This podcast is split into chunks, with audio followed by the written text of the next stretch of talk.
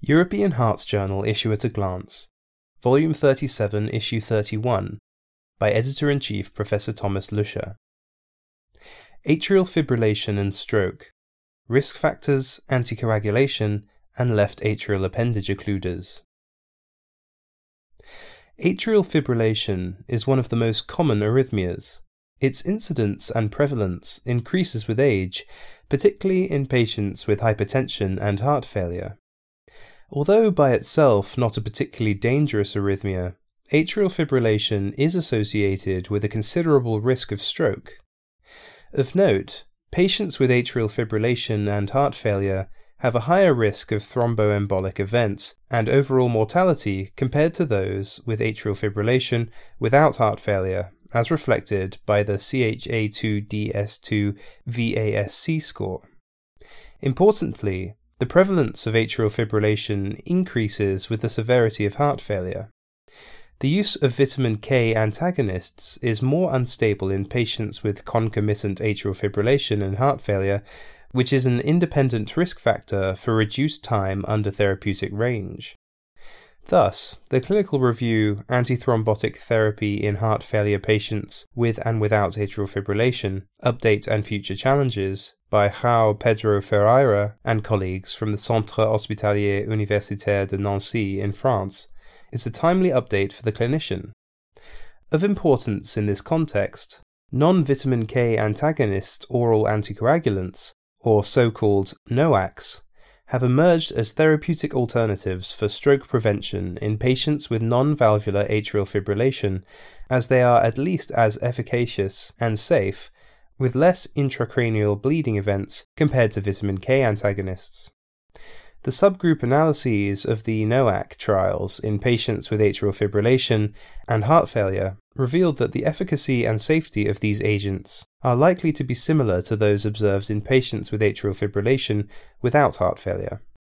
However, many gaps in evidence exist, since heart failure has neither been consistently defined nor used as an endpoint in these trials.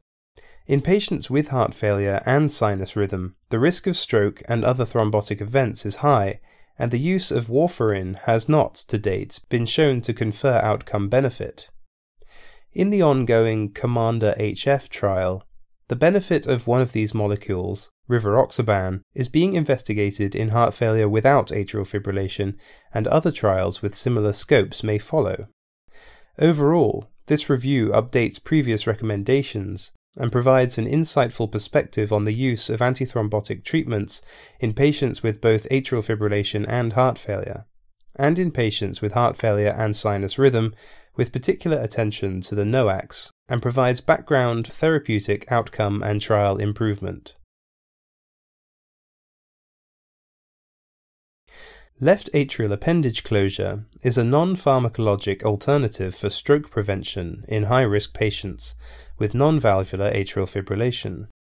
Indeed, the vast majority of thrombi develop in this structure of the heart in atrial fibrillation. In their AHA fast track implant success and safety of left atrial appendage closure with the Watchman device, peri-procedural outcomes from the EWOLUTION registry. Lucas Boersma from the St. Antonius Hospital in the Netherlands presents the results of the multi-center EWOLUTION registry that evaluated the procedural success and complications and long-term patient outcomes, including bleeding and incidence of stroke and transient ischemic attack, in 1,021 patients with a CH2DS2VA score of 4.5 and a HAS-BLED score of 2.3. Almost half of the subjects had a history of transient ischemic attack, ischemic stroke, or hemorrhage stroke, and two thirds deemed unsuitable for NOACs by their physician. The device was successfully deployed in 98.5% of patients, with no or minimal residual flow achieved in 99.3% of implants. 28 subjects experienced 31 serious adverse events within one day of the procedure, the overall 30 day mortality rate was 0.8%. The most common serious adverse events occurring within 30 days was major bleeding requiring transfusion. Incidence of serious adverse events within 30 days was significantly lower for subjects deemed to be ineligible for oral anticoagulation compared with those considered eligible for it. The authors conclude that left atrial appendage closure with the Watchman device has a high success rate in complete left atrial appendage closure with low and peri-procedural risk, even in a population with higher risk of stroke and bleeding, and multiple comorbidities. Improvement in implantation techniques has led to a reduction of peri-procedural complications, previously limiting the net clinical benefit of the procedure. The manuscript is accompanied by an editorial by Frederick A. Masoudi from the University of Colorado Anschutz Medical Campus in Aurora, Colorado, USA. This issue is further analysed in the paper Outcomes and Costs of Left Atrial Appendage Closure from Randomized Controlled Trials and Real World Experience Relative to Oral Anticoagulation by Tom Wong and colleagues from the Royal Brompton and Harefield Hospitals in London, UK.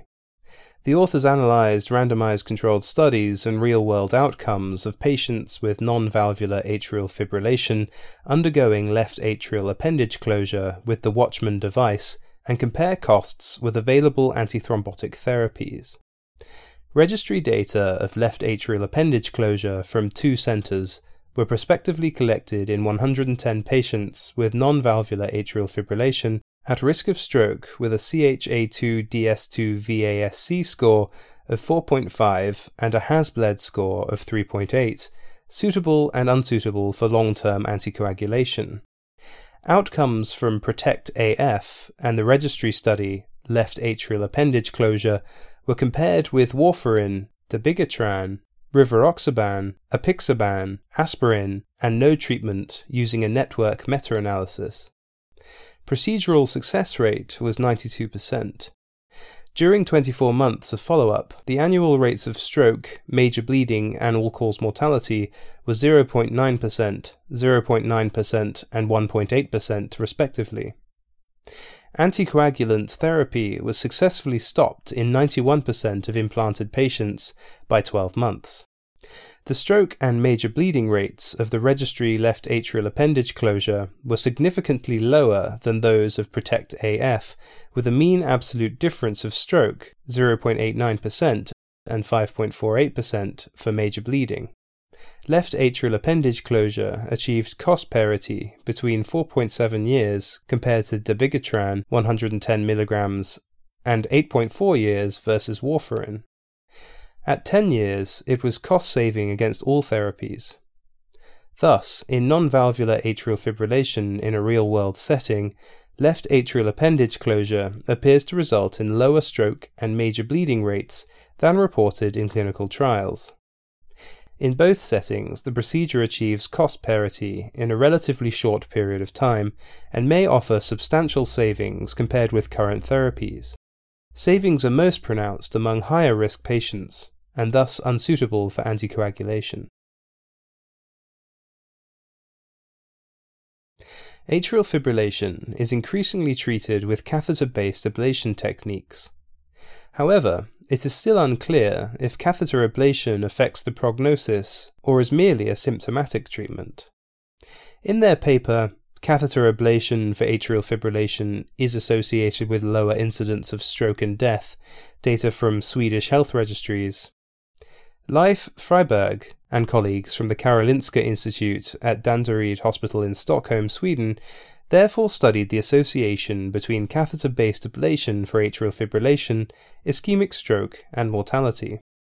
To that end, they identified all 361,913 patients with a diagnosis of atrial fibrillation in the Swedish patient registry.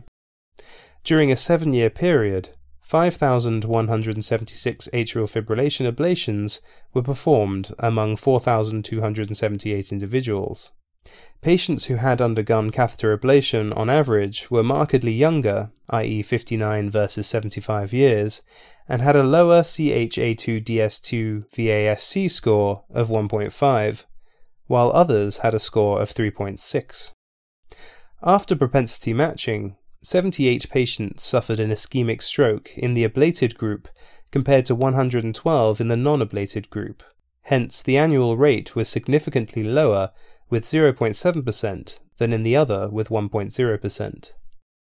Similarly, less patients, annual rate of 0.77%, died in the ablated than in the non ablated group, annual rate 1.62%.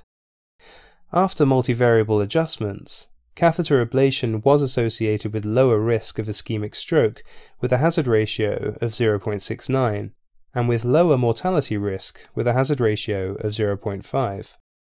Stroke reduction was most pronounced among patients with CHA2DS2 VASC score of more than or equal to 2, with a hazard ratio of 0.39, and among patients without new cardioversions beyond 6 months after the ablation, with a hazard ratio of 0.68. Thus, ablation may be associated with lower incidence of ischemic stroke and death in patients with atrial fibrillation. This beneficial finding appears more pronounced in patients with higher thromboembolic risk. These preliminary findings in a huge, non randomized cohort are put into perspective in a critical editorial by Jens Cosedis Nielsen from the University Cattolica del Santo Cuore in Rome, Italy. While the diagnosis and management of atrial fibrillation is more and more evidence based, the handling of rarer conditions, such as the long QT syndrome, is more challenging, both based on ECG, echocardiography, or genetic screening. The Heart Rhythm Society, together with the European Heart Rhythm Association and the Asian Pacific Heart Rhythm Society, provide criteria for that diagnosis that are used in the manuscript Probability of Diagnosing Long QT Syndrome in Children and Adolescents according to the criteria of the HRS, the EHRA, and the APHRS expert consensus statement by Masao Yoshinaga and colleagues from the National Hospital Organization Kagoshima Medical Center in Kagoshima, Japan, to determine the probability of long QT syndrome in children and adolescents based on the HRS, EHRA, and APHRS criteria. To accomplish this, the authors used data of a school based electrocardiographic screening program in Japan involving 32,982 first and 34,572 seventh grade students, aged 6 and 12 years respectively. After the first, second, and third screening, 10 first and 32 seventh graders were considered as having a high probability of long QT syndrome according to the HRS, EHRA, and APHRS criteria for long QT syndrome. The probability of diagnosing long QT syndrome by the screening program was 1 in 3,298 and 1 in 1,080 in first and seventh graders, respectively. Furthermore, Three seventh graders were already diagnosed as having long QT syndrome. Therefore, the overall probability of diagnosing long QT syndrome was 1 in 3,298 and 1 in 988 in first and seventh graders, respectively. Thus, based on the HRS, EHRA, and APHRS criteria, long QT syndrome occurred in approximately 1 in 3,300 subjects aged 6 years and 1 in 1,000 in those aged 12 years. The findings are thoughtfully discussed in an editorial by Robert J. Myerburg from the University of Miami School of Medicine in Florida, USA. The editors hope that this issue of the European Heart Journal will find the interest of its readers.